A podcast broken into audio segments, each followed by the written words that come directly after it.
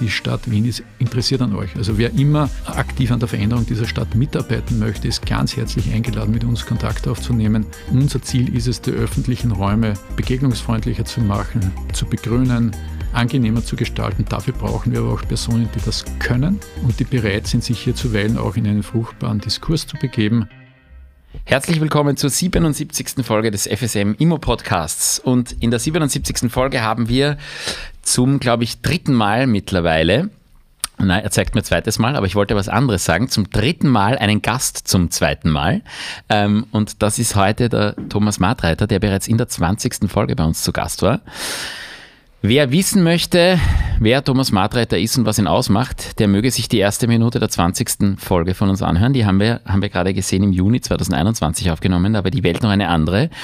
Ähm, Thomas Martreiter, Planungsdirektor seit 2013, das ist er heute immer noch. Ähm, deswegen fragen wir ihn jetzt, was hat sich in den letzten zwei Jahren bei dir und in deiner Arbeit so geändert? Bisschen was anderes als sonst. Ja, ich beginne mal mit dem Positiven. Wir haben Gott sei Dank die Pandemie weitestgehend überwunden. Äh, was weiteres Positives, wir haben äh, bei der Smart City Strategie diese verwandelt in eine Smart Klima City Strategie, haben die Ziele ganz massiv in der Stadt nachjustiert, nachverschärft, haben sie ergänzt durch einen Klimafahrplan und wir haben ein drastisches, um nicht zu sagen dramatisches Bevölkerungswachstum im vergangenen Jahr gehabt. Das ist ähm, natürlich vor allem kriegsbedingt gewesen. Ähm, und unerwartet. Aber nicht, aber nicht, nur. Ja, nicht nur, aber in, der, in dieser Hinsicht jedenfalls unerwartet und für die Stadt eine große Herausforderung. Hallo übrigens, lieber Xandi, du bist heute auch da. Hallo Benny, hallo Thomas. Wir hallo. lernen heute äh, einander das erste Mal kennen. Genau, beim letzten Mal hat das noch Nassim Gobriel gemacht. Ähm, heute haben wir den Xandi dabei, wie die letzten Folgen auch immer. Ich fange gleich an mit der ersten Frage. Du hast die äh, Smart City äh, angesprochen und die Adaptierung ähm, des Stadtentwicklungskonzepts. Kannst du da ähm, ein paar konkrete Beispiele nennen, was sich da speziell in den letzten zwei Jahren geändert hat und welche Maßnahmen ihr da punktuell aufgreifen wollt? Ich glaube, das Entscheidende ist, äh, dass wir mit der Adaptierung jetzt darauf reagieren, dass die Klimakrise viel stärker ankommt. Mhm. Äh, insofern wurden die das Hauptziel äh, der Reduktion der Treibhausgase äh, von rund 80 auf 100 Prozent Reduktion erhöht und der Zielhorizont von 2050 auf 2040 vorverlegt. Das ist eigentlich das Entscheidende. Und da knüpfen sich jetzt eben eine ganze Reihe von Konsequenzen dran, äh, in den Subzielen von der Mobilität bis zu den Gebäuden. Und ein Ausfluss, wenn man so will, ist zum Beispiel auch die äh, vergangene Woche in Begutachtung gegangene Bauordnungsnovelle. Mhm. Und blöde Frage, Entschuldige, ähm, vor zwei Jahren war das, war das noch nicht so klar, dass wir so drastische äh, Einschneidungen brauchen? Da kann man jetzt ewig und drei Tage drüber diskutieren. Die Frage wäre, wem war was wann klar. Mhm. Und der Unterschied ist, dass es jetzt einfach viel, viel breiter zu sickern beginnt. Und äh, der Auftrag findet sich ja schon im Regierungsprogramm der Koalition. Also insofern war es natürlich auch schon damals klar. Mhm. Aber es hat einfach eine gewisse Zeit benötigt, um auch jetzt die Strategie tatsächlich handwerklich anzupassen und wieder den Gemeinderat zum Beschluss vorzulegen. Den Stadtentwicklungsplan 2025 der ist bald vorbei. Wir entwickeln uns Richtung Stadtentwicklungsplan 2035. Das ist, glaube ich, ein neues Konzept, wo du auch maßgeblich mit dabei bist. Ähm, das ist etwas, mit dem wir uns heute in der Folge ein bisschen beschäftigen wollen. Du hast aber bereits im Vorgespräch gesagt, du kannst noch nicht allzu viel dazu sagen. Deswegen mal ganz grundsätzlich, was sind die Dinge, die sich von dem letzten Stadtentwicklungsplan maßgeblich geändert haben? Die jetzt im neuen Stadtentwicklungsplan, der in der Form noch nicht steht, sondern der ist erst in der Entwicklung, das glaube ich bis 2024 ist beabsichtigt, den abzuschließen. Ähm, wo sind da die wesentlichen Punkte, in denen nachgeschärft wird, beziehungsweise auch abgeändert wird zu dem, was zuletzt im Stadtentwicklungsplan stand? Also zum einen muss man mal seriöserweise sagen, wir sind jetzt in der Phase der Verdichtung der Inhalte. Und äh, was sich ändert, weiß man dann, wenn der Gemeinderat befunden hat, was sich tatsächlich ändert. Also insofern äh, ist jetzt einmal dieser Disclaimer jedenfalls erforderlich. Äh, ich würde insofern einmal gerne auf die Rahmenbedingungen eingehen. Da sind zwei in meinen Augen ganz zentral, nämlich das eine, die eine Rahmenbedingung ist, dass das Wachstum doch noch einmal stärker manifest geworden ist in Wien, als wir das vermutet haben oder als manche das vermutet haben. Äh, das zweite ist, dass. Bevölkerungswachstum meinst du? Genau, Bevölkerungswachstum. Ja. Mhm. Das zweite ist, dass die Klimakrise jetzt viel breiter auch angekommen ist. Natürlich war das schon vor zehn Jahren bekannt, aber die Handlungsnotwendigkeiten sind noch einmal viel, viel offensichtlicher. Das ist, es gibt natürlich jetzt ganz vieles in dem Zusammenhang zu sagen, aber das wären in meinen Augen so die zwei Eckpunkte auf der inhaltlichen Ebene. Und ein Eckpunkt, äh, der sich für mich sehr wohl auch abzeichnet vom Anspruch her auf der, auf der formalen Ebene, also sozusagen die Frage, was für ein Look and Feel hat das Produkt, ja, dass wir einfach versuchen wollen, das ist unser Anspruch, jedenfalls auch klarer, kompakter, präziser zu werden in Form von speziellen Maßnahmen, die umzusetzen sind? Oder was meinst du mit Präzisierung? Nein, einmal alleine, wenn ich mir das gesamte Produkt des Stadtentwicklungsplans hernehme, äh, dann ist es ja, um mich vielleicht in eure Welt zu begeben, auch als Juristen. Das hast äh, du beim ersten Mal schon probiert. Ja? so eine, eine, eine Mischung natürlich äh, von Analysen, von, von Narrativen, aber auch von normativen Sollaussagen. Und äh, das ist zwar denke ich, durchaus sinnvoll, die Dinge einzubetten, zu erklären, warum man was macht. Äh, aber leistet halt immer, also es ist zumindest ein gewisser Grenzgang, der das Risiko einer, einer, einer, einer Unschärfe in sich bietet. Mhm. Und insofern ist eben unser Anspruch, äh, knapper, fokussierter, präziser, direkter zu werden in der Formulierung. Kannst du uns einen kurzen Einblick geben, wie sich die Ausarbeitung eines solchen Stadtentwicklungskonzepts ähm, gestaltet? Wer hat da alle was mitzureden und welches Organ, also das ist eh schon vorweggenommen, der Gemeinderat, entscheidet dann konkret über, über, die, über die Fahrpläne? Also vielleicht auch wieder sozusagen, nachdem ich mich da in einer Rechtsanwaltskanzlei befinde, was ist denn überhaupt der Stadtentwicklungsplan? Ja, genau. Also das sind äh, sogenannte Planungsüberlegungen nach Paragraph 2 Verordnung für Wien. Also das ist ein einfacher Gemeinderatsbeschluss, ohne das jetzt abwerten zu wollen. Ja. Äh, der wird von der Stadtplanung, also im Konkreten von der Abteilung für Stadtentwicklung bei uns die M18 erarbeitet. Und an dieser Stelle finde ich besonders passend das Eisenhower-Zitat, nämlich der Plan ist nichts, die Planung ist alles, mhm. äh, weil er damit ja zum Ausdruck bringen wollte, vermute ich zumindest, ja, dass der Prozess einer Planung, nämlich diese, äh, dieser Prozess des äh, sich Gewahrwerdens, wo befinde ich mich überhaupt, was sind die wesentlichen Herausforderungen des Diskurses darüber, das gemeinsame Ausloten von Handlungsoptionen, Handlungsnotwendigkeiten in Wahrheit das Wesentliche ist und dass es nicht das Wesentliche ist, was manche glauben, ja, äh, welche exakte Detailmaßnahme überlege ich mir jetzt, ich überspitze das bewusst fürs Jahr 2029. Äh, und genau so versuchen wir das auch abzuwickeln. Also das ist durchaus ein breiter Prozess, wo wir mit vielen Stakeholdern, äh, ob das jetzt, ich weiß nicht was, Architektinnen und Architekten oder die Wirtschaftskammer oder die Wirtschaftsagentur oder die Arbeiterkammer, name it, ja, äh, uns zusammensetzen, uns eben gemeinsam diese Fragen stellen, gemeinsam aufarbeiten oder gemeinsam versuchen, diese Standortbestimmung herbeizuführen mit dem Ziel, dass wir dann so etwas wie ein gemeinsames Lagebild entwickeln und aus diesem gemeinsamen Lagebild heraus im Idealfall äh, auch einen Konsens darüber herbeiführen können, in welche Richtung sich diese Stadt weiterentwickeln soll. Das ist jetzt natürlich typischerweise nicht extrem überraschend.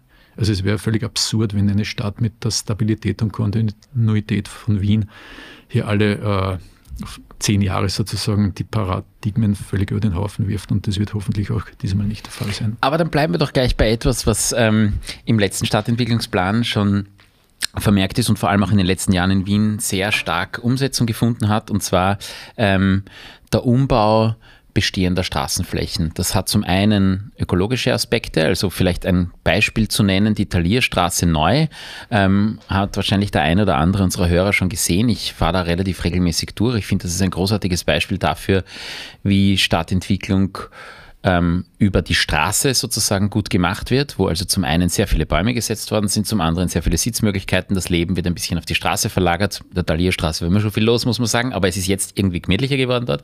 Und zum anderen auch irgendwo eine Verlangsamung des Verkehrs damit einhergeht und eine starke Reduktion der Parkplätze. Also das ist, glaube ich, das Wesentlichste, was sich dort geändert hat.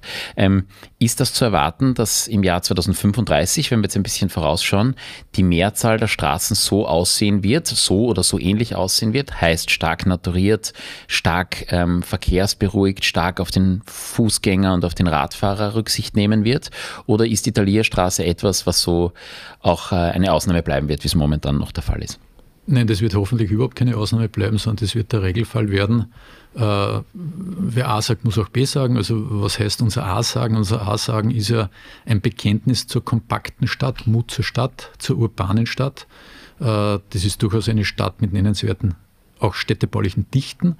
Das bedeutet aber im Umkehrschluss, das ist die zweite Seite der Medaille, dass natürlich der öffentliche Raum im hohen Ausmaß funktionsfähig sein muss. Ja. Und das bedeutet, dass wir uns äh, den öffentlichen Raum, den wir derzeit Begrifflichkeiten beeinflussendes Denken eher als Straße vorstellen. Mhm. Und Straße übersetzen wir für uns halt in Wien Gehsteig, äh, Parkspur, Fahrspur, Fahrspur, Parkspur, Gehsteig. Und äh, natürlich wird es auch 2035 noch Straßen geben, die stärker dem motorisierten Individualverkehr zur Verfügung stehen werden, aber das wird eine untergeordnete Anzahl von Straßen sein. Und der Großteil der Straßen äh, wird weitere Funktionen übernehmen müssen können, nämlich zum einen Begrünungsfunktionen, Kühlungsfunktionen, Aufenthaltsfunktionen, äh, hoffentlich dann auch wieder attraktiver für Handel und Dienstleistungen. Und äh, in Summe gesprochen einfach ein qualitätsvoller öffentlicher Raum, äh, der äh, den Menschen, die in diesen dichteren Stadtteilen leben, Aufenthaltsflächen bieten, äh, die in diesen Bereichen ja sonst nicht so üppig gesät sind. Ja. Also wir haben ja hier kein Überangebot an Parks und insofern müssen wir diese und müssen, wollen und werden diese Straßen adaptieren. Mhm. Und jetzt, wenn du auf den Fahrradfahrer schaust, und das ist ja etwas, was auch ein ganz klares Ziel der Stadt ist, ähm, den Fahrradverkehr stark zu erhöhen, ähm, ist die Zukunft eher der Fahrstreifen, wie wir das jetzt zum Beispiel auf der Zweierlinie aktuell sehen, der halt neben den Straßen ist, ist eine Baustelle momentan, aber trotzdem, oder ist es eher die Hasner Straße, wo eigentlich eine Straße komplett zur Fahrradstraße gemacht wird, die auch baulich abgetrennt ist, wo keine Autos mehr, ähm, also Autos können wohl queren und, und einmal in Sackgassen einfahren, aber nicht mehr durchfahren. Was ist da das, was ist da die Zukunft? Da würde ich eher differenziert darauf antworten wollen, weil es gibt da verschiedene Fragestellungen und da muss man verschiedene Lösungen finden. Ja. Also die Hasenstraße ist in meinen Augen auch ein eher älteres Beispiel, das würden wir heute im Detail anders machen. Äh, was wir sicher nicht. Inwiefern? Stärker begrünter. Mhm. Also äh, ist einfach vom Look and Feel nicht mehr auf der Höhe der Zeit, würde ich sagen. Mhm. Äh, was wir jedenfalls nicht mehr machen oder in untergeordnetem Ausmaß sind die Mehrzweckstreifen. Das hat sich einfach nicht bewährt. Ein Grundprinzip wird es sein, einfach zu versuchen, wo immer ich jetzt nicht den öffentlichen Verkehr drinnen habe, wo nicht ohnehin schon geschehen, das Tempo zu reduzieren, damit der Radfahrer gut mitfahren kann. Und äh, wo immer möglich eigentlich baulich getrennte Radwege, äh, damit auch die ungeübteren Radfahrerinnen und Radfahrer oder auch Kinder eine sichere Umgebung vorfinden. Also unser Ziel ist es wirklich, die Menschen zum Radfahren einzuladen, äh, genauso aber auch Fußgängerinnen und Fußgänger zum, zum, zum Fußgehen, zu Fuß gehen. Und äh, was mir ein sehr schönes Beispiel erscheint, äh, das kann man sich derzeit in Renderings ansehen, aber es wird genau so, die neue Argentinierstraße. Die ist sehr spannend, da bin ich auch schon sehr gespannt, wie viele Unfälle passieren. Das muss ich da auch dazu sagen, weil da rasen die Radfahrer jetzt schon runter und es wird Querverkehr geben. Ähm, das ist, wird auf jeden Fall gefährlich. Da kann ich dann nur zurufen, mehr Mut. Ja. Also als geborener Salzburger muss ich sagen, die Steigung der Argentinierstraße schreckt mich überhaupt nicht. ja, aber die Geschwindigkeit der Wiener Radfahrer vielleicht. Ja, man soll die Wiener Radfahrerinnen und Radfahrer nicht unterschätzen. Die werden einen vernünftigen Umgang damit finden. Ich kann mich noch gut erinnern, das war am Beginn meiner beruflichen Laufbahn, wie der Stadtbahnast zur Friedensbrücke runter von der Spittelau mhm. geplant wurde, in einen Radweg umzuwandeln, Rad- und Fußweg, was er jetzt ja. ist. Damals wurde der Weltuntergang angesagt, täglich tödliche Unfälle unten und genau gar nichts ist passiert. Die, der Weltuntergang ist bei jedem Projekt, das die Stadt eigentlich umsetzt. Also man braucht nur zum Marilferstraße schauen, da ist die Welt mehrfach untergegangen genau. und dann doch und nicht. Keiner wollte die, will jetzt die alte Marilferstraße. Genau, aber das haben wir beim letzten Mal schon besprochen, da müssen wir uns nicht wiederholen. Was ich auch noch spannend finde und vielleicht ein, ein kleiner rechtlicher Hinweis, ich finde es ganz lustig, es wird eh nicht gestraft, aber ähm, oder kaum gestraft, aber es gibt ja jetzt seit, glaube ich, heuer die Straßenverkehrsordnungsnovelle, wonach man eineinhalb Meter Platz zu einem Radfahrer lassen muss. Mhm. Das ist in Wien de facto unmöglich auf Straßen. Das heißt, ich dürfte einen Radfahrer de facto nirgends mehr überholen. Na, so würde ich das nicht sehen und ich wünsche mir durchaus, dass das auch äh, stärker kontrolliert wird. Das wird es nämlich nicht. Äh, genau, darum wünsche ich es mir ja, äh, weil äh, Wien besteht jetzt bitte nicht nur aus dem 6. und 7. Bezirk, äh, sondern das besteht auch aus den Flächenbezirken. Auch dort wollen wir den Menschen ein sicheres Radfahren ermöglichen. Und das hat, finde ich, schon eine Bedeutung, dass auch die Autofahrerinnen und Autofahrer lernen, diese Abstände einzuhalten. Und ich würde sagen, das ist sehr wohl möglich. Äh, Aber auf einem Mehrzweckstreifen, wie du ihn vorher genannt hast, wenn wir jetzt im dicht verbauten Gebiet sind, wo, die, wo der Mehrzweckstreifen neben der Straße ist, geht es sich nicht aus? Äh, man darf eines nicht vergessen, gerade in den Flächenbezirken habe ich ja viele Straßen, äh, wo an sich eine, eine getrennte Radfahranlage gar nicht notwendig ist. Also mhm. dort ist eine 30er-Beschränkung und von, von der Verkehrsmenge, von der Verkehrsgeschwindigkeit ist das nicht erforderlich. Aber genau dort hat es eine Bedeutung, wenn ich mich jetzt in die Lage versetze, ich fahre da mit meinem Kind oder mit dem, meinem Enkel, die so gerade Radfahren gelernt, ja, dass sich die Autofahrerinnen und Autofahrer wirklich an diese Regel halten. Und das ist auch eine Suchen von mir. Bitte darum, weil das wirklich unsere Lebensqualität ganz massiv beeinflusst. Ja. Also ich glaube, die Message ist klar und auch wenig überraschend. Äh, Autoverkehr runter, Radverkehr äh, rauf. Ähm, was sagst du jetzt heute dem Autofahrer, der einfach sein Auto liebt, nicht hergeben möchte und äh, darauf besteht, jeden Tag, auch wenn es komplett unnötig ist, auch in den inneren Bezirken mit dem Auto herumzudüsen? Äh, ich sage jetzt, äh, sag jetzt relativ arrogant, mit dem versuche ich mich so wenig als möglich zu beschäftigen. Denn äh, zum einen gehe ich davon aus, dass das wohl die Argumente kennt, aber halt diese Argumente anders bewertet. Äh, was für mich die viel lohnendere Zielgruppe ist, ist die Gruppe jener, äh, die latent eigentlich schon mit dem Gedanken spielt, keinen Pkw mehr zu besitzen. Und da weiß ich jetzt nicht, ob ich das das letzte Mal gesagt habe, aber äh, wir machen ja alle drei Jahre in etwa die äh, sozialwissenschaftliche Grundlagenforschung, wo wir 8.500 Personen befragen. Also das ist jetzt nicht das berühmte B-Tool. Ja. Mhm. Und äh, diese sozialwissenschaftliche Grundlagenforschung hat das auch für mich erstaunlich, aber sehr gut fachlich abgesicherte Ergebnisse erbracht dass mittlerweile 90 Prozent der Wienerinnen und Wiener uns eben sagen, dass man eigentlich in Wien kein Auto mehr braucht.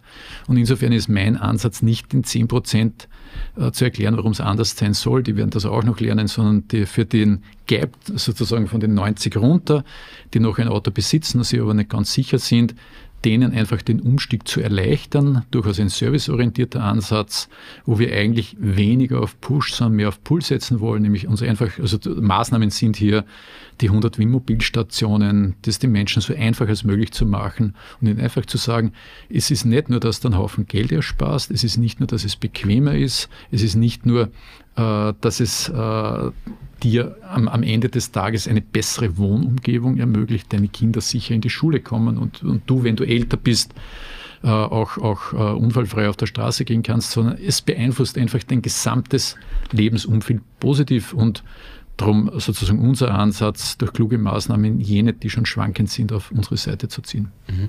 Wie siehst du dann zum Beispiel die Scooter-Diskussion, die ich ja besonders ähm, ehrlicherweise, also ich persönlich halte sie für komplett schwachsinnig, ähm, weil dass äh, man ewig und drei Tage über Scooter ähm, spricht, die angeblich auf Gehsteigen für so wahnsinnig viele Probleme sorgen und daneben stehen aber Blechlawinen an Autos und die werden alle nicht besprochen. Ähm, wie, glaubst du, kommt es überhaupt zu so einem Spin? Ja, es, es, wird von Zeit zu Zeit einfach eine, eine, wie man so schön sagt, Sau durchs Dorf getrieben. Das war eben der E-Scooter oder der Leihscooter. Ich glaube, Wien hat jetzt versucht, sehr präzis zu reagieren. Also es gibt jetzt eine neue Regelung, ich würde es nicht im Detail ausführen, aber wo wir mit sehr präzisen Regeln uns, uns äh, also Konzessionen vergeben haben. Ich bin einmal optimistisch, dass das gut funktionieren wird. Es wird immer Ausnahmen geben, aber ich kann dir zu 100 Prozent recht geben, weil das war genau auch meine Wahrnehmung, äh, wie dieses Problem hochgechasst wurde. Ja. ja. Äh, und äh, daneben andere Probleme, die tatsächlich existieren, nämlich sozusagen die Vielzahl an Autos, die nur immer im öffentlichen Raum parken, eleganterweise vergessen wurde. Vielleicht spannend ist das schon, glaube ich, was die neue Konzession da ausmacht. Es ist, im, glaube ich, im Wesentlichen kann man sagen, ist es so, dass die Scooter zur Verfügungsteller, Verleiher ähm, verpflichtet sind, nicht nur in den Innenbezirken ihre Scooter aufzustellen, genau. sondern eben auch in den Außenbezirken, dass alle an dieses Scooternetz angebunden sind, dass ich jetzt nicht nur, wir hier im Büro haben auch einige Scooter, ich kann nur sagen, hier, gerade hier ähm, Spricht auch nichts dagegen. Na, aber es ist schon gefährlich. Also das muss man ganz offen sagen, weil einfach die Stadt momentan das Scootern schwer macht und das ist überhaupt kein Vorwurf, sondern die Stadt ist einfach für Scooter nicht ausgerichtet, weil einfach der Autoverkehr noch viel zu primär behandelt wird.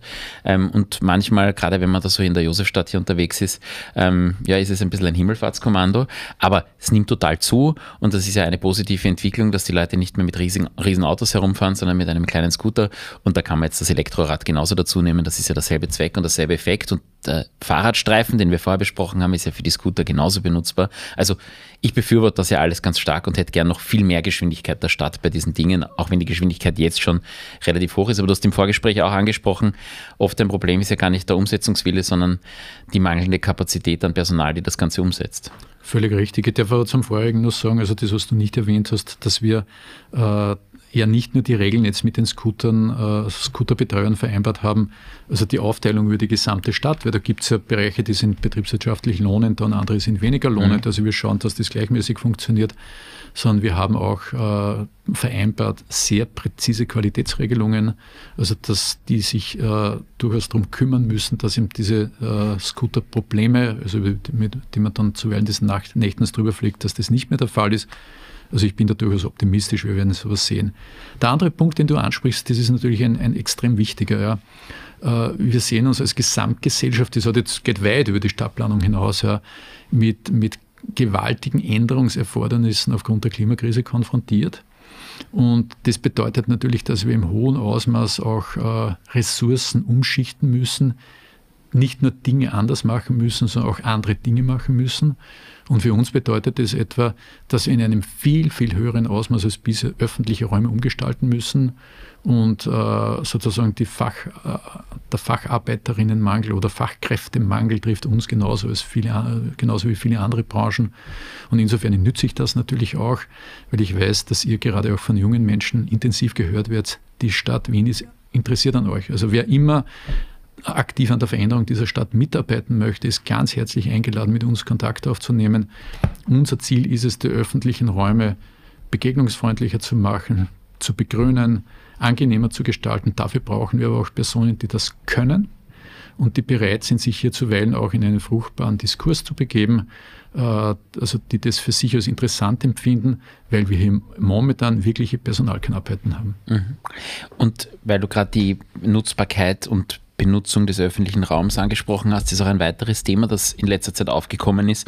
Gerade wenn wir jetzt vielleicht ein bisschen den Schwenk Richtung klimatischer ähm, Verbesserung machen und da Energieversorgung ansprechen, ähm, dass wenn wir in die Tiefenbohrung gehen, und das ist ein Thema, ähm, ja, da kommen wir nicht umhin, zumindest Stand, technischer Stand heute wird das zumindest jetzt einmal mittelfristig die Zukunft sein, dass man öffentliche Räume auch für, den Privat, für die private Nutzung erschließbar macht. Ähm, habe das eh schon zwei, dreimal erzählt hier im Podcast. Letztes Jahr am Bauträgertag war ich, da waren Vertreter der Stadt Wien auch dort, die gesagt haben, da gibt es ein Konzept, an dem gearbeitet wird, sozusagen Straßen ähm, für Bohrungen, also vereinfacht formuliert, müssen da mehrere ähm, Bohrlöcher gegraben werden. Je größer die Anlage, desto mehr Bohrlöcher und desto tiefer die Dinger auch. Aber man braucht eben Fläche, um diese Bohrungen unterzubringen.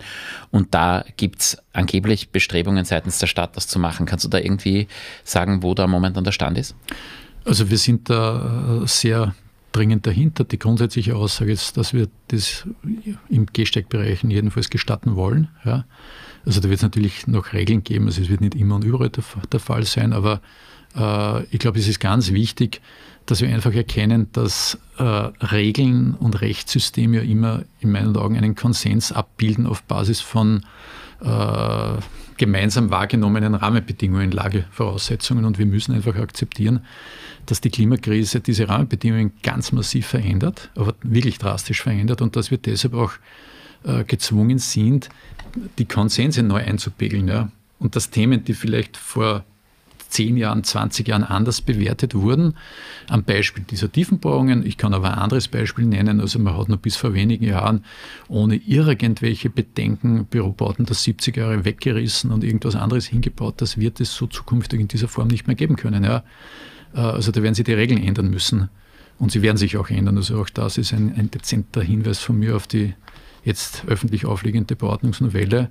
Äh, und ich empfinde das aber alles sozusagen nicht als problematisch, ja, sondern Gott sei Dank ist das erkannt und mein Appell ist eigentlich, alle einzuladen, diesen Weg mit uns gemeinsam zu gehen. Ja. Jetzt hast du ja schon vorher angesprochen, das große Ziel ist ja, die Klimaneutralität im Jahr 2040 zu erreichen. Ähm, glaubst du, ist das wirklich machbar? Und wenn, wenn ja, welche anderen Puzzlesteine braucht es dann noch? Du hast jetzt zwei, zwei erwähnt. Ähm, da braucht es doch ein, ein, ein, riesiges Maßnahmenbündel und ich glaube eine, äh, eine, eine, deutlich höhere Geschwindigkeit äh, bei, bei der Umsetzung.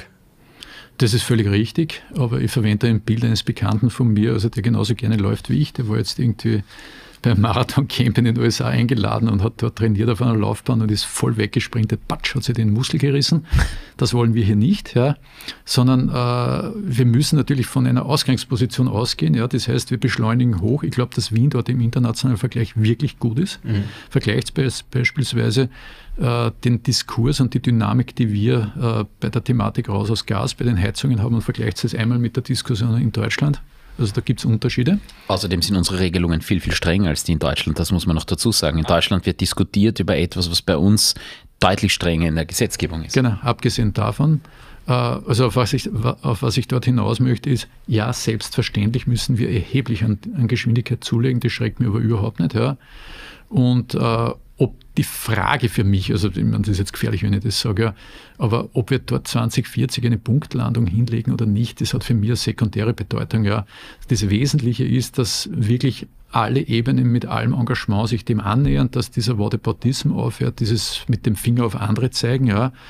Aber eines muss man auch dazu sagen, ich würde es nicht sozusagen die Regel, die ich vor zehn Sekunden aufgestellt habe, jetzt schon wieder brechen, ja. Wien kann diese Ziele nicht alleine erreichen. Das ist völlig lächerlich. Ja. Äh, wir sind hier von Rahmenbedingungen abhängig. Und äh, insofern, äh, wenn jetzt beispielsweise Wien hergeht und bei der Bautenungsnovelle, was die Stellplatzverpflichtung anlangt, hier eine massive Veränderung vorschlägt, also ob das dann die Begutachtung überlebt und den Landtagsbeschluss sieht, werden wir sehen in einem halben Jahr. Ja, aber das finde ich sind ganz massive Eingriffe in die Systemregeln. Das brauchen wir aber, auch auf anderer Ebene. Wenn ich mir anschaue, dass über 50 Prozent aller Neuwagen in Österreich Firmenwagen sind, und wenn ich mir das steuerliche Privileg anschaue und wenn ich das kombiniere mit einer Pendlerinnenpauschale ja, äh, oder, oder äh, mit dem Klimabonus, äh, dann stellen wir schon die Frage, wie dann das Wien am Ende des Tages ausbaden und lösen soll. Ja? Also was ich damit meine ist, dass hier alle Ebenen gefordert sind, von der europäischen Ebene über die nationalstaatliche Ebene, natürlich auch die kommunale Ebene und dass wir darüber hinausgehen, natürlich ein bisschen weniger Government, ein bisschen mehr Governance, auch ganz stark danach trachten müssen, dass diese Welt, die ja von uns allen be be bewohnt wird, die jetzige und auch hoffentlich auch die zukünftige, dass wir es schaffen, hier Methoden zu etablieren, die auch alle einladen, hier mitzuwirken, ja, also auch den Privatsektor. Mhm. Ich mache mir da bei der europäischen ähm, Politik wenig Sorgen. Ich mache mir auch bei der Wiener Kommunalpolitik wenig Sorgen. Bei der Nationalpolitik in Österreich mache ich mir große Sorgen, dass da irgendetwas passiert. Ja, also da gibt es durchaus Grund dazu. Ich bin aber bei der europäischen Ebene nicht in allem so optimistisch. Es gibt einen Green Deal, es gibt aber auch da massive Widerstände gegen den Green Deal. Und, äh, es, gibt es gibt eine klare Verordnung, eine klare Taxonomieverordnung, ähm, die in Österreich ähm, einfach nicht umgesetzt wird in wesentlichen Parametern. Ich meine, diese Verordnung gilt eh unmittelbar, aber die äh, Folgegesetze, gut, das ist jetzt ein politischer Hickhack und das ist hoffentlich jetzt auch mhm. vorbei, ähm, aber viele Dinge werden nicht umgesetzt, hätten ja auch schon längst umgesetzt mhm. werden müssen vor dem Hickhack, ist auch nicht passiert. Ähm, und jetzt haben wir eine Regierung, die ähm, zumindest Grüne beinhaltet. Wer weiß, wie das in Zukunft ist. Ähm, ich mache mir, mach mir da schon Sorgen, dass das in den nächsten zehn Jahren zu Maßnahmen führt, die uns da verbessern. Ja, ich, ich würde nur einen Punkt noch einwerfen. Äh, es ist ja so, dass die internationalen Regulative, wenn wir die Klimaziele versehen, äh, äh, nicht schaffen, also als Österreich ja massive Strafzahlungen vorsehen. Ja? Mhm. Und das geht ja fast bis in den zweistelligen Milliarden-Euro-Bereich. Mhm. Und da stellt sich schon die Frage, sind wir wirklich so dumm, ja, dass wir dieses Geld in Form von Strafzahlungen zahlen wollen und nicht dafür nutzen, Österreich sinnvoll umzubauen? Ja, das also meine Sorge ist, ähm, das weiß keiner ähm, und das wird politisch dann allenfalls dafür verwendet, um zu sagen, wie schlimm die EU zu uns ist. Also das ist ein bisschen das Narrativ, das uns verfolgt, ein bisschen ähnlich wie bei den Scootern. Es wird nicht auf die, auf die aus, zumindest aus meiner subjektiven Sicht richtige Seite der Dinge geschaut, sondern es wird anderswohin gezeigt, um ein Blame Game ein bisschen zu veranstalten. Jetzt warten wir mal September 24 ab und dann das rudern wir weiter. Also das wäre jedenfalls das falsche das Blame Game sondern äh, ich glaube, das, das, Wichtige ist einfach zu verstehen, die Herausforderungen sind gewaltige. Es, gibt aber sehr wohl Möglichkeiten, das gut zu lösen. Da muss jede Ebene sich entsprechend anstrengen, denn äh, also Sie, oder ihr kennt ja auch sozusagen diesen Kalauer, es wird uns nicht ge gelingen, das Verhalten der Menschen zu ändern, das ist ja völliger Blödsinn, ja, sondern es liegt an uns, die Verhältnisse, die Rahmenbedingungen mhm. so einzupegeln, dass sinnvoll hier Aktivitäten stattfinden können. Und das ist natürlich Aufgabe sozusagen der der EU-Ebene, der nationalstaatlichen Ebene, aber auch der kommunalen Ebene. Ja, du hast beim letzten Mal auch ähm, äh, zitiert, nicht ein eigenes Zitat, sondern vom ähm, äh, ÖVI Wolfinger. Äh, Smart City needs, needs Smart Law. Super, super Spruch, finde ich. Hat sich in den letzten zwei Jahren nicht manifestiert. Äh, ist damals oder ist heute so richtig wie damals. Aber ich muss sagen, ich habe mir jetzt auch nochmal vorbereitet, ich habe mir nochmal die, die Inhaltsangabe sozusagen der Verordnungsnovelle in Wien durchgelesen und das ist schon umfassend. Ja, aber wie gesagt, da bin ich ja dort. Ja. Da sind wir auf der Kommunalebene. Äh, ich meine die nationalstaatliche Ebene und weil du vorher die Pendlerpauschale angesprochen hast, das ist ein, äh, ist ja auch in Deutschland äh, scharf diskutiert. Wir als Städter tun uns da immer leicht, dass die Pendlerpauschale etwas ist, was wir ähm, nicht wollen. Am Land wird das natürlich anders gesehen. Ähm, aber das ist ein bisschen eine, wie soll man sagen, eine Stadt-Land-Debatte und ähm, das Land gewinnt in dem Fall, weil mehr Leute dort sind und mehr Wähler abzuholen sind. Also gerade das Thema Pendlerpauschale finde ich auch rigoros abgeschafft. Ähm, aber das wird es nicht spielen. Ja, vor allem könnten hier auch intelligente Lösungen Platz greifen, denn eines ist schon klar, äh, die Wiener Wirtschaft kann ohne, die, ohne sozusagen die, die, die Pendlerinnen äh, äh, und Pendler nicht stattfinden. Also insofern ist das nicht eine Lästigkeit für uns, sondern das ist ein wesentlicher Teil der Wiener Wirtschaft. Ja. Auf der anderen Seite äh, glaube ich schon, dass es notwendig ist, zu unterscheiden zwischen Menschen, die aus welchen Gründen auch immer, weil sie dort geboren wurden, weil sie halt einmal dort hingesiedelt sind, ihren Lebensmittelpunkt im Stadtumland haben. Und da sehe ich es durchaus ein, äh, dass hier das Pendeln unterstützt wird, aber das könnten wir ja stärker in Richtung ökologischer Formen orientieren. Aber was wir nicht übersehen dürfen, ist, die Suburbanisierung ist ein Prozess, der weiter voranschreitet. Und insofern ist natürlich eine unintelligent gestaltete äh, Pendlerpauschale hat natürlich auch den Charakter, so quasi eine Suburbanisierungsförderung und mhm. da greift man sich dann wirklich am Kopf. Ja. Von einer Herausforderung zur nächsten, das hast du jetzt auch schon vorher angesprochen, dass Wien massiv wächst, ähm, entgegen den Erwartungen viel stärker als gedacht, ähm, kommt Wien, äh, egal ob das jetzt der private Wohnbau ist oder der geförderte oder der öffentliche, ähm, im Wohnbau diesen gestiegenen ähm, Wachstumszahlen nach? Bis jetzt ja, aber ich betone, Zukunft, dass ja. bis jetzt, ne, da bräuchte man eine Glaskugel, über die ich leider nicht verfüge. Das ist nämlich tatsächlich die Frage, wie wird sich jetzt die wirtschaftliche Lage weiterentwickeln, wann bekommen wir die Inflation in den Griff und wann finden Bauträgerinnen und Bauträger wieder jene stabilen Verhältnisse vor, wo dann tatsächlich wieder Projekte auch umgesetzt werden oder im stärkeren Umfang umgesetzt werden. Ich würde aber nicht allzu sehr schwarz malen. Also das, was wir momentan sehen, aber wir hinken dann natürlich immer mit unserem Blick ein bisschen zurück, ja, ist, dass momentan eigentlich durchaus in Wien auf hohem Niveau gebaut wird. Aber das sind die Projekte, die eben schon vor einem Jahr oder vor eineinhalb Jahren in Gang gesetzt wurden. Ja. Also die wirkliche, sozusagen der wirkliche Prüfstein ist die Situation in einem Jahr, in eineinhalb Jahren. Und äh, da ist es natürlich unser Interesse, die Rahmenbedingungen bestmöglich so, so, zu gestalten, dass dieser Wohnungsbau auf einem hohen Niveau erhalten bleibt. Ja. Und wir versuchen zumindest von der öffentlich-rechtlichen Seite, also von der Stadtentwicklung, Flächenwidmungs- und Bebauungsplanung, das zu ermöglichen. Wie?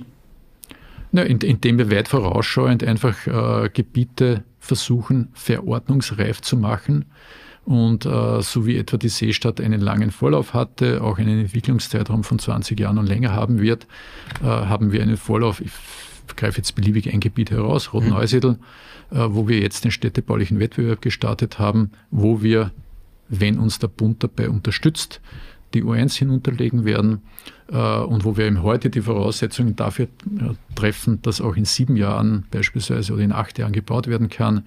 Und ähnlich heute jetzt mit unterschiedlichen Zeitschichtungen wird der Nordbahnhof fertig gebaut, wird der Nordwestbahnhof wurde entwickelt, wird vorangebaut, habe ich im Nordosten Wiens, ob das jetzt für die Insider Hausfeld, Heidwöchel, und, und, und Flächen sind, denke ich, einiges in der Pipeline. Also es macht mir momentan nicht depressiv. Und was wir halt nicht vergessen dürfen, auch wenn das etwas unbequemer ist, ja, natürlich weiterhin äh, den Bestand zu sanieren. Und den Bestand zu sanieren heißt eben nicht nur eine Wärmedämmung draufpicken, sondern heißt das Ganze intelligent. Also was mir viel besser gefällt dafür, wäre so ein Begriff wie sanfte Stadterneuerung 2.0 also sanfte Stadterneuerung, ein Volksmodell in Wien, das sie in den 80er und 90er Jahren die Gründerzeit vorgenommen hat. Und ich denke mir, mit, dem, mit einem vergleichbar ähnlich positiven Zugang äh, könnte man natürlich oder muss man sich die Nachkriegsstadt vornehmen. Ja. Benny, du weißt jetzt, wo du investieren sollst.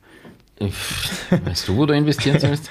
Es geht ja hier gar nicht. Wir machen ja keine Investberatung, aber ähm, du sprichst jetzt natürlich von neuen Stadtentwicklungsgebieten. Ähm, immer leichter ähm, umzusetzen als alte Stadtentwicklungsgebiete.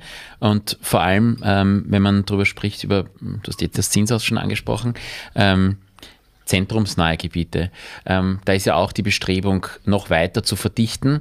Ähm, ich erlebe in unserer täglichen Arbeit, dass das ein Wunsch der Stadt Wien ist, äh, da und dort ähm, die Verdichtung zu ermöglichen. Und in den individuellen Verfahren äh, ist das dann nicht immer ganz so leicht. Äh, da spießt sich glaube ich, auch noch ein bisschen. Also da ist der, der Wunsch der äh, noch nicht noch nicht hundertprozentig in allen Behörden angekommen.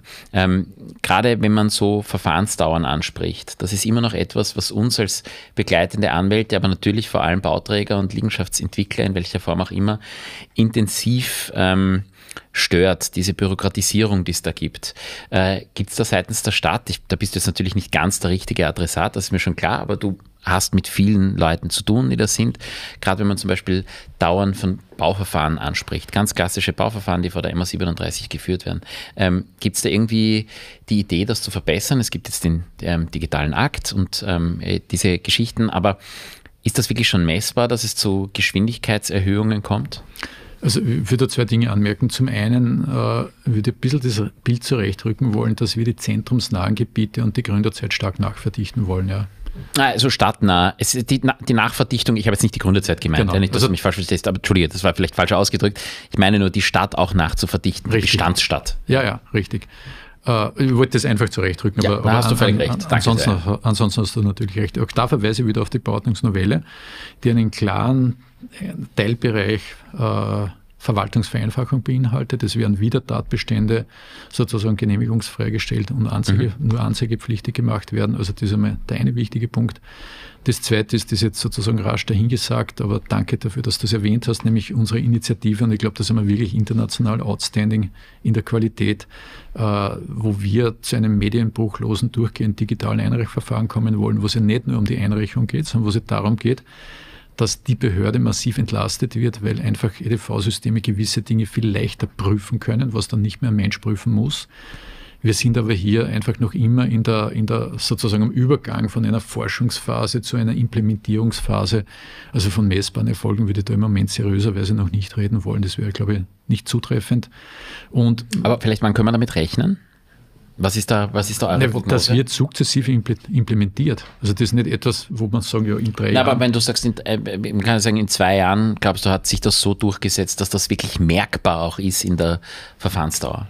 Na, davon gehe ich jedenfalls ja. aus. Also ich glaube, das, das, ist jedenfalls als, als Gesetz zu betrachten. Was man aber trotzdem sagen muss, ist, dass wir eben hier ein Gegenstromprinzip haben, nämlich auf der einen Seite versuchen wir äh, Abläufe zu vereinfachen, zu entschlanken oder zu, zu verschlanken. Entschlanken ist gut, ja.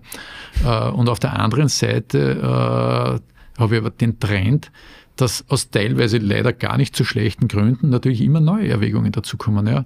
Also Dinge, die vor 10, 15 Jahren überhaupt nicht die Bedeutung hatten, ja im Energiebereich etwa, ja. Äh, die Brandschutzthematik, da reden sich die Leute immer sehr leicht drüber. Ja. Äh, also es, es, es, geht hier sehr rasch, dass neue Normen, neue Regeln erfunden werden, die für sich betrachtet ja alle irgendwo irgendwie eine gewisse Logik aufweisen, aber im Endergebnis für den Normunterworfenen dann erdrückend zu werden beginnen. Ja. Und auch da sind wir ganz massiv dahinter, auch darum mischt sich ja die Stadt Wien massiv in die Normensetzungsprozesse ein, ja, um hier ein vernünftiges Maß zu wahren. Aber ich glaube, man muss einfach dessen klar sein, das sind sozusagen zwei gegenläufige Prozesse, nämlich dass auf der einen Seite immer wieder jemandem was Gutes einfällt, was man ja regeln konnte, regeln sollte, regeln müsste, und wir auf der anderen Seite versuchen, äh, Prozesse, Abläufe zu vereinfachen, um im Endeffekt die Dynamik der Stadt äh, auf der Höhe zu halten. Ja. Weil du die Bauordnung jetzt auch angesprochen hast und sie jetzt schon ein paar Mal zum Thema geworden ist, auch ein Thema der Bauordnungsnovelle ist, ähm, Gott sei Dank, wie ich finde, die äh, Erleichterung der Vertikalbegrünung. Das ist ja etwas, was gerade unter dem Aspekt Brandschutz ähm, über Jahre hinweg immer wieder verhindert worden ist, eigentlich von den Behörden, ähm, auf, auf Basis von ähm, Richtlinien und ähm, ja, vor allem OLB-Richtlinien äh, nicht möglich gemacht worden ist. Kannst du da vielleicht nur ein bisschen einen Abriss geben, was da euer Interesse ist? Und gehen wir mal davon aus, dass es durchgeht? Also da muss ich sehr oberflächlich bleiben, weil das einfach nicht mein, mein, mein Hauptthemenfeld ist. Äh, aber man hat hier einfach versucht, jetzt Regelungen vorzuschlagen, die es einfacher machen. Ich bleibe jetzt auf dieser Überschriftenebene. Ich will aber auch dazu sagen, dass aus meiner Sicht, ja, selbstverständlich müssen wir Fassaden begrünen. Ja. Äh, mein Appell ist halt wirklich in dem Fall keep it simple. Also auch in Richtung der Bauträger, nicht irgendwie technisch overfeaturete Systeme. Und wo immer ich einen Baum pflanzen kann, wo immer ich einen Strauch pflanzen kann, ist das aus meinen Augen äh, jetzt jedenfalls die bessere Maßnahme. Ja. So jetzt bitte kein Appell gegen Begrünungen von Fassaden sein. Ja. Aber ich sehe das relativ nüchtern, auch in einem physikalischen Sinne. Äh, was ermöglicht mir eine maximale Kühlung und eine maximale Schattenspenden in der Stadt. Und äh, das ist einfach ein Appell auch von mir für Sträucher, Bäume, wo immer möglich. Ja. ja, das ist ja auch ein Kostenthema, die sind ja viel leichter und viel billiger zu erhalten als jetzt eine ganze grüne Fassade, muss man auch dazu sagen. Ja. Also es ist auch nicht immer dort möglich. Ja, wobei es auch bei den grünen Fassaden Unterschiede, Unterschiede ja. gibt. Also da gibt es sehr wohl vereinfachte Systeme, simple Systeme und die kommen natürlich auch dort sozusagen vor Ausgaben. Ja. Was fehlt dir in der Bauordnungsnovelle? Was hättest du gerne noch drinnen gehabt, was nicht drinnen ist? Äh, wir haben unsere wesentlichen Themen untergebracht. Ja. Also das muss ich schon dazu sagen. Und da gibt es auch viele so Hidden Champions, die dann auffallen werden. Wir haben den Fuß in der Tür jetzt, was das Stellplatzregulativ anlangt, mit der Zonenregelung. Äh, wir haben den Vielleicht noch kurz zur Erklärung auch, weil das nicht jeder Hörer versteht. Es wird die Zonenregelung bedeutet, dass äh, auch wieder vereinfacht formuliert, öffentlich gut angebundene Gebiete niedrigere Stellplatzverpflichtungen genau. haben als öffentlich schlecht angebundene Gebiete, was ja absolut Sinn macht. Und das Ganze ex lege, also ich muss dort nicht mehr in die Verordnung reingehen, also das ist ein wesentlicher Schritt. Äh, ein, ein, ein, ein anderes Thema, das für mich so ein bisschen ein Hidden Champion ist, alle schimpfen den ganzen Tag über die äh, Einkaufskisten, Fachmarktkisten, was auch immer. Das wird es so nicht mehr geben. Auch hier gibt es entsprechende gesetzliche Regelungen, sowohl was die Stellplätze anlangt, als auch was die Geschossigkeit anlangt. Also ich denke, die Themen haben wir untergebracht. Wir haben auch untergebracht Fragen, die mich persönlich schon lange gequält haben, nämlich äh, Dinge, die in Verordnung als zu begrünen äh, äh festgelegt waren, wo sie aber Rechtsprechung bzw. Verwaltungspraxis eingebürgert hat, wo das halt im Endergebnis nicht sehr grün war. Also das ist jetzt präzisiert worden. Genauso auch äh, in, in Bauklasse 1 Gebieten, wo ja sehr oft Einfamilienhäuser oder Reihenhäuser stehen, was uns natürlich ein Anliegen ist, dass diese Gärten dann tatsächlich auch eine Verdunstungsfunktion ausüben können. Auch da regelt jetzt die Bauordnung präziser äh, den Anteil, der tatsächlich unbebaut bleiben muss und unversiegelt bleiben muss. Mhm. Und vielleicht geht da in Richtung einer Frage, die nicht gestellt wurde und gebe eine Antwort darauf. also ich beginne den Podcast zu hijacken. Nein, äh, ganz Österreich hat ja, ist, hat ja vor zwei Wochen und auf den Tag genau vor zwei Wochen, also die politische Konferenz. Der, heute ist der 5. Juli. Da ist er schon und das war der 20. glaube ich. Es ist heute der 4. Juli, ich muss den Xandi korrigieren. das war ja der Tag, an dem die österreichische Bodenstrategie nicht beschlossen wurde. Ja. Und das hat wieder einmal? Wieder einmal nicht beschlossen wurde, ja. Und das hat ja heftige Diskussionen äh, ausgelöst. Ich weise nur darauf hin, Wien ist da heute schon ein absoluter Champion. Ja. Also da kann man jetzt drüber streiten, aber Sie kennen das Österreich äh, sozusagen oder Boden in Anspruchnahme bitte nicht zu verwechseln mit Versiegelung. Es sind wirklich zwei Paar Schuhe, ja. Mhm. Ich glaube von über 10 Hektar pro Tag. Mhm. Äh, zweieinhalb Hektar sollen es werden und Wien hat jetzt schon 0,1. Ja. Also wir sind da hochweiß. Und ich habe da eine Milchmädchenrechnung angestellt. es ist allerdings auch leicht zu sagen, muss man sagen, als, als gebaute Stadt gegenüber einer Gemeinde, nein, die natürlich in die Breite nein, gehen muss. Nein, dem möchte ich wirklich widersprechen, ja, weil wir das ja auch in der Stadterweiterung durchziehen. Ja. Also weil wir auch in der Stadterweiterung es schaffen, dass wir hohe, anspruchsvolle Dichten, aber mit, mit, mit sehr werthaltigen grünen öffentlichen Freiräumen schaffen. Ja. Wobei da auch ähm, durchaus, muss man sagen, also Seestadt Aspern, ich sehe das immer als positives Beispiel, gibt es aber auch harte Kritik an der Seestadt, dass sie zu dicht verbaut ist. Ja, und dem möchte ich kontern und sagen, äh, im Gegenteil, da könnten etwa die Straßenräume und öffentlichen Räume etwas schmäler sein. Und grüner, muss man auch sagen. Und das wird man heute sicher grüner machen. und grüner, ja. das ist halt natürlich ja. auch ein Kind seiner Zeit. Natürlich, ja. Aber ich glaube, das ist ganz entscheidend zu lernen. Ja? Und man macht da wirklich oft einen Fehler von den Dimensionen. Es ist eine Milchmädchenrechnung zugegebenermaßen, ja, aber äh, Wien ist eben seit dem Fall des Eisernen Vorhangs, also da hat unsere Wachstumsperiode begonnen, um 500.000 Leute gewachsen. Also mhm. das muss man mal realisieren. Das ist mhm. Graz und, und, und, und Linz in einem Jahr.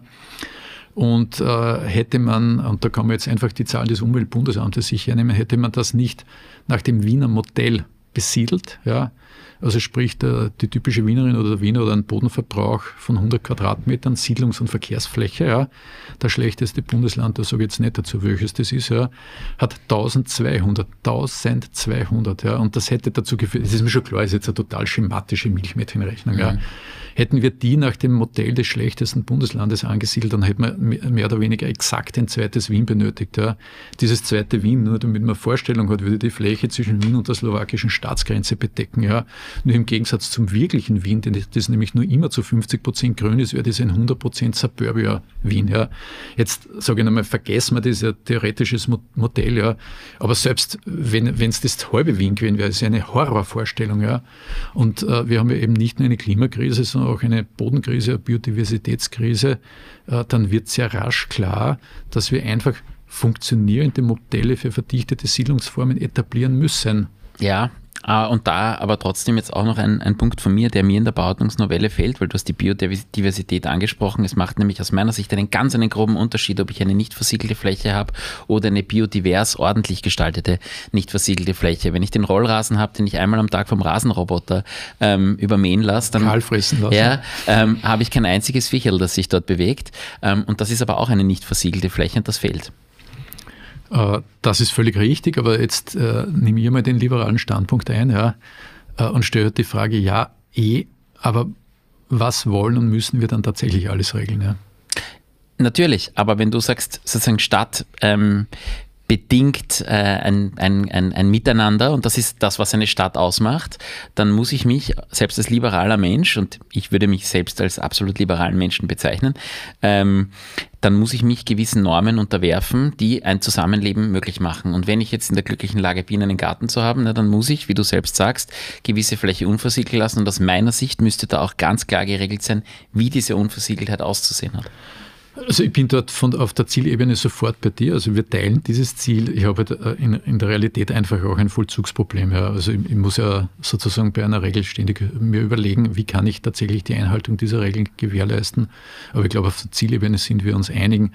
Und äh, da tut sich auch wahnsinnig viel. Also ich glaube, da muss man einen, einen, nüchternen Blick haben. Das ist ja teilweise eine Altersfrage. Also die Leute, die, deren deren äh, Optimum irgendwie der mit der Nagelschere gepflegte Rasen ist, die werden irgendwie weniger und sind typischerweise, soll mir jetzt bitte niemand böse sein, eher älter, jüngere Menschen sehen das auch anders. Ja, also ich glaube, da kann man eine gewisse Gelassenheit an den Tag, mhm. Tag legen. Ja. Die, der Stadtentwicklungsplan 2035, wir haben am Anfang schon darüber mhm. gesprochen, ist in the making ähm, bis Ende nächsten Jahres ähm, und beinhaltet dann auch Dinge, die in den weiteren, sicherlich auch Bauordnungsnovellen, ähm, die so in den nächsten Jahren kommen werden, dann auch noch Umsetzung finden. Ein ganz wesentliches Thema, und das ist auch in der Bauordnung momentan noch relativ massiv ausgespart, ist das Thema Kreislauf, Cradle to Cradle. Das ist etwas, was ähm, Bauträger jetzt sagen und auch ähm, Organisationen, die Bauträger vertreten, dass die Hoffnung für die nächste Bauordnungsnovelle, dass dort ein bisschen mehr umgesetzt wird.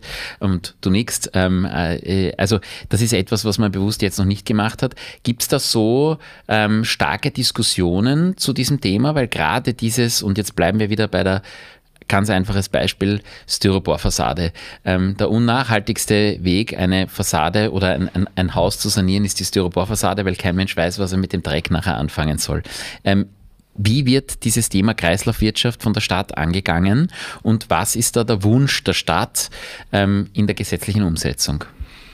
Zwei Korrekturen. Die eine Korrektur ist, der Stadtentwicklungsplan ist hoffentlich in einem Jahr schon beschlossen vom Gemeinderat. Ja, aber das habe ich nichts anderes gesagt. Aber Ende des Jahres. Wurscht, Ende, Ende nächsten Jahres, ja. Genau. Und ich sage nein, er, er ist in einem Jahr okay. idealerweise schon beschlossen. Wunderbar, also noch ho besser. Hoffe ja. ich.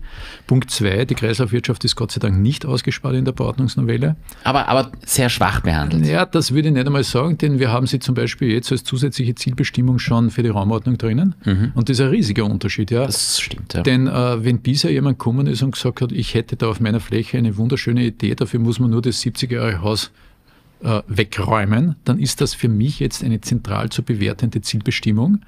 Und das macht sehr wohl einen Unterschied. Und das ist für mich auch äh, einer der entscheidenden Punkte. Also wir räumen dem eine höchste Bedeutsamkeit ein. In der Bauordnung reden wir ja, also in der Baudi äh, Baudirektion reden wir seit einigen Jahren von den drei Ks. Klimaschutz, Klimaanpassung, Kreislaufwirtschaft. Wir haben eine eigene Stabsstelle eingerichtet mit der Bernadette Luger, die das Thema hochprofessionell hochzieht. Ja. Äh, und also wir geben dem die Bedeutung. Ich, ich gehe sogar einen Schritt weiter und sage, dass Klimaschutz und Klimaanpassung zumindest auf der Zielebene und auf der bullshit-würdigen Ebene bei so gut wie allen Menschen angekommen sind. Also der, der Gap zum Handeln, da reden wir jetzt einmal nicht davon. Ja. Aber die Kreislaufwirtschaft, also das Problem ist von ganz vielen überhaupt nicht verstanden worden. Ja. Also vom Ressourcenverbrauch, vom Materialverbrauch, den wir haben. Ja. Äh, wir haben es jetzt als Zielbestimmung hineinbekommen. Ich glaube, wir müssen dort auch auf der Forschungsebene noch viel liefern. Aber für uns hat das eine zentrale Bedeutung und Wien möchte auch hier eine Vorzeige, eine Musterstadt sein. Äh, zu den konkreten Fassaden, ja, äh, da sind wir natürlich auch ein Stück weit wiederum von europäischen und nationalen Prozessen abhängig. Ja. Also Wien, ja. Äh, Nicht zwangsläufig. Ja. Könnte man auch in der Bauordnung festlegen. Ja, aber es gibt halt Produkte, die sozusagen auch genormt sind und als zulässig ja. geregelt wurden, auch in, in, in, übergeordneten Materien, aber das ist jetzt nicht mehr ein Spielfeld. Also du Nein, aber du kannst ja, man kann ja Gestaltungs, ähm, Gestaltungsvorgaben geben. Es gibt viele Gemeinden, wo es architektonische Gestaltungsvorgaben gibt, also insofern könnte das die Stadt Wien auch umsetzen. Ja, aber da muss man halt jetzt auch, also erstens einmal, was die Problemwahrnehmung anlangt, bin ich zu 100 Prozent bei dir. Nur man muss halt zwei Dinge auch anerkennen. Wir müssen verdammt noch einmal mit dem Energieverbrauch runter. Ja. Mhm.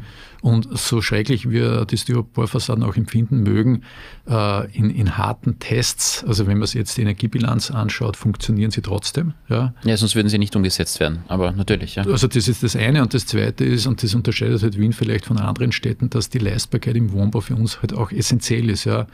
Und diese Systeme sind einfach kostengünstig. Nur ich hoffe auch, und Wien unternimmt auch alles in seiner Macht Stehende, dass wir das sehr rasch zu auch ökologisch nachhaltigen Alternativen kommen. Ja.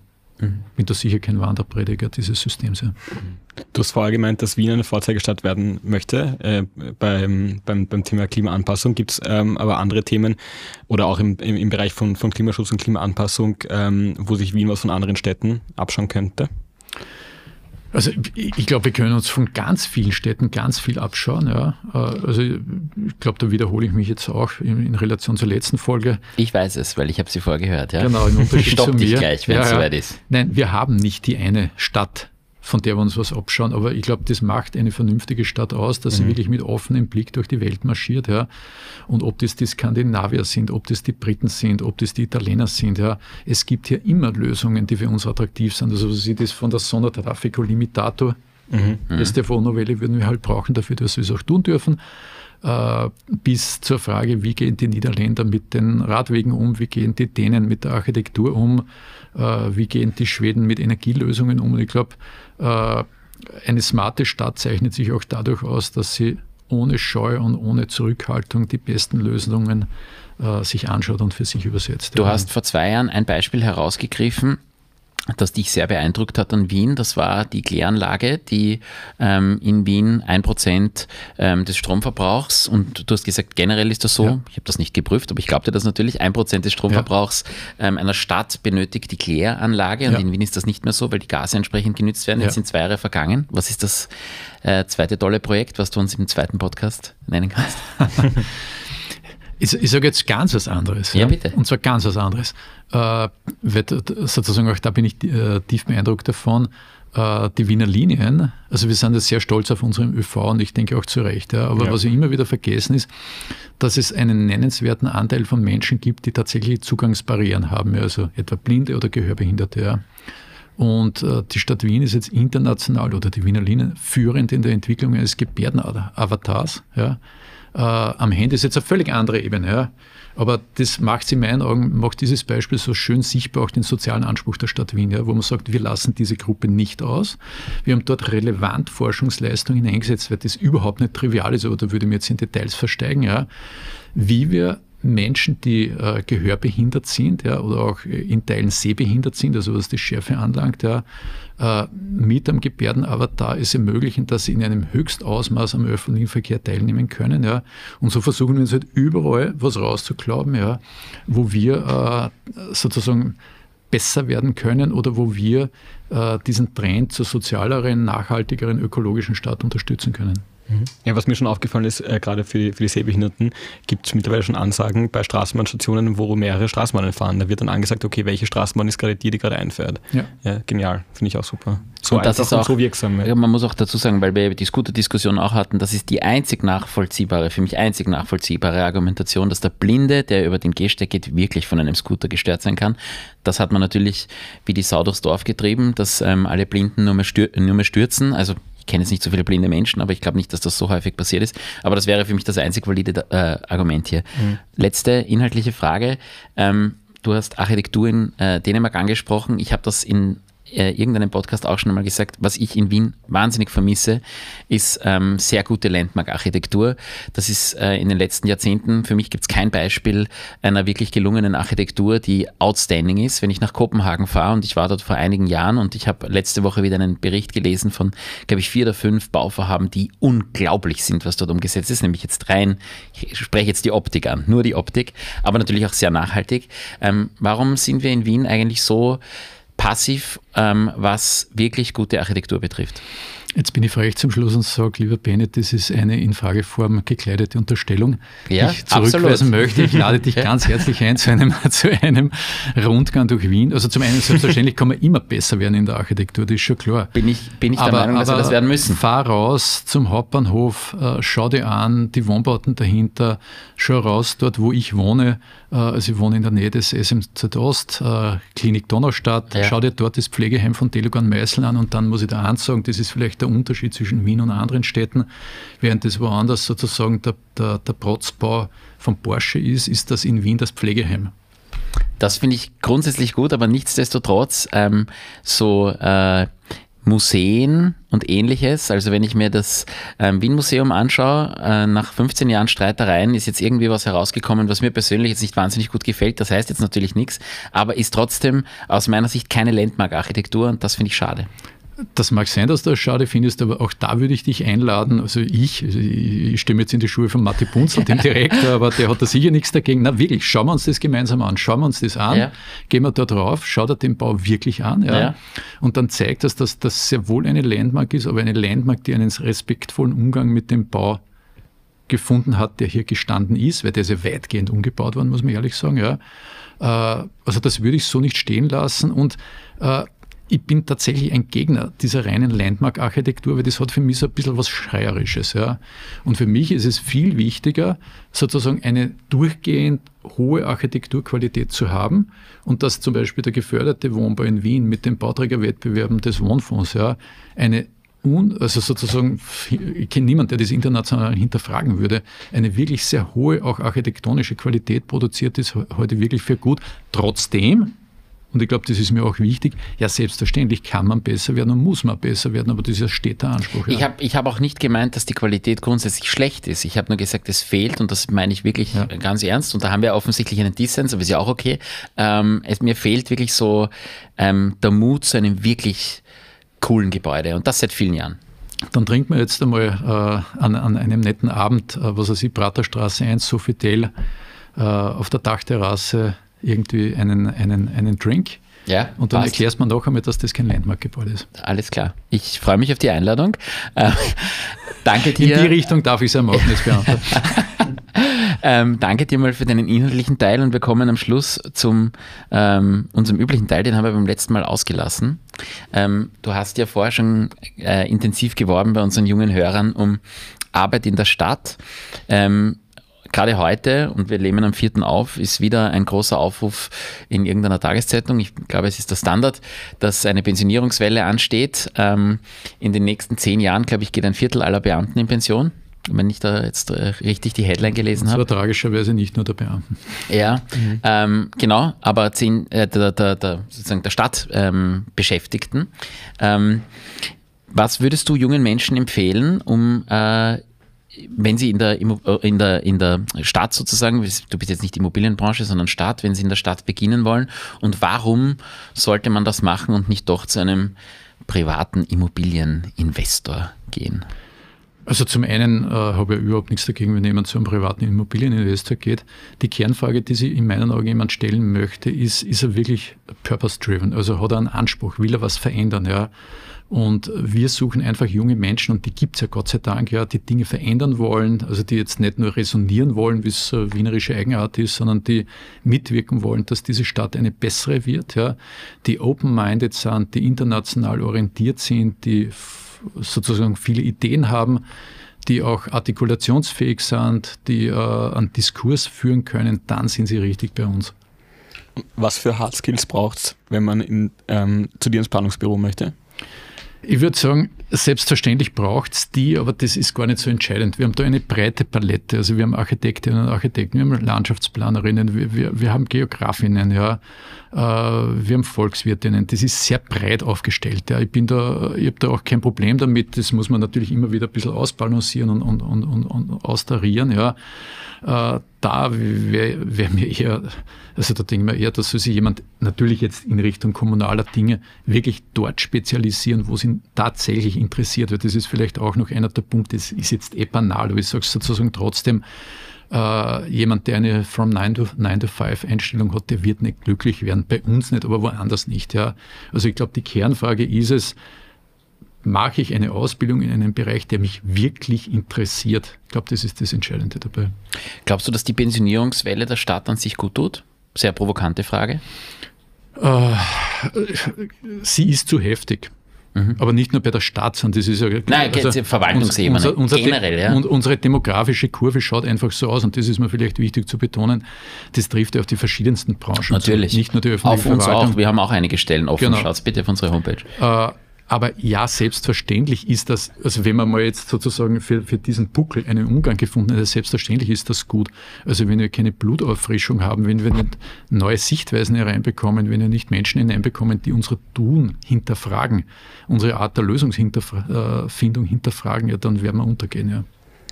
Darf ich für die jungen Purpose-Driven äh, Berufseinsteiger, potenziellen Berufseinsteiger, deine E-Mail-Adresse durchgeben? Selbstverständlich. thomas.martreiter.wien.gv.at Bewerbungen, raus damit. Ich freue mich auf euer Interesse. Vielen Dank ähm, für deinen zweiten Besuch bei uns. Es war gleich gut wie beim ersten Mal, muss ich sagen. Du bist wirklich ähm, insoweit spannend, als du von Dingen erzählen kannst, die diese Stadt wirklich verändern und diese Stadt, in der wir alle wohnen.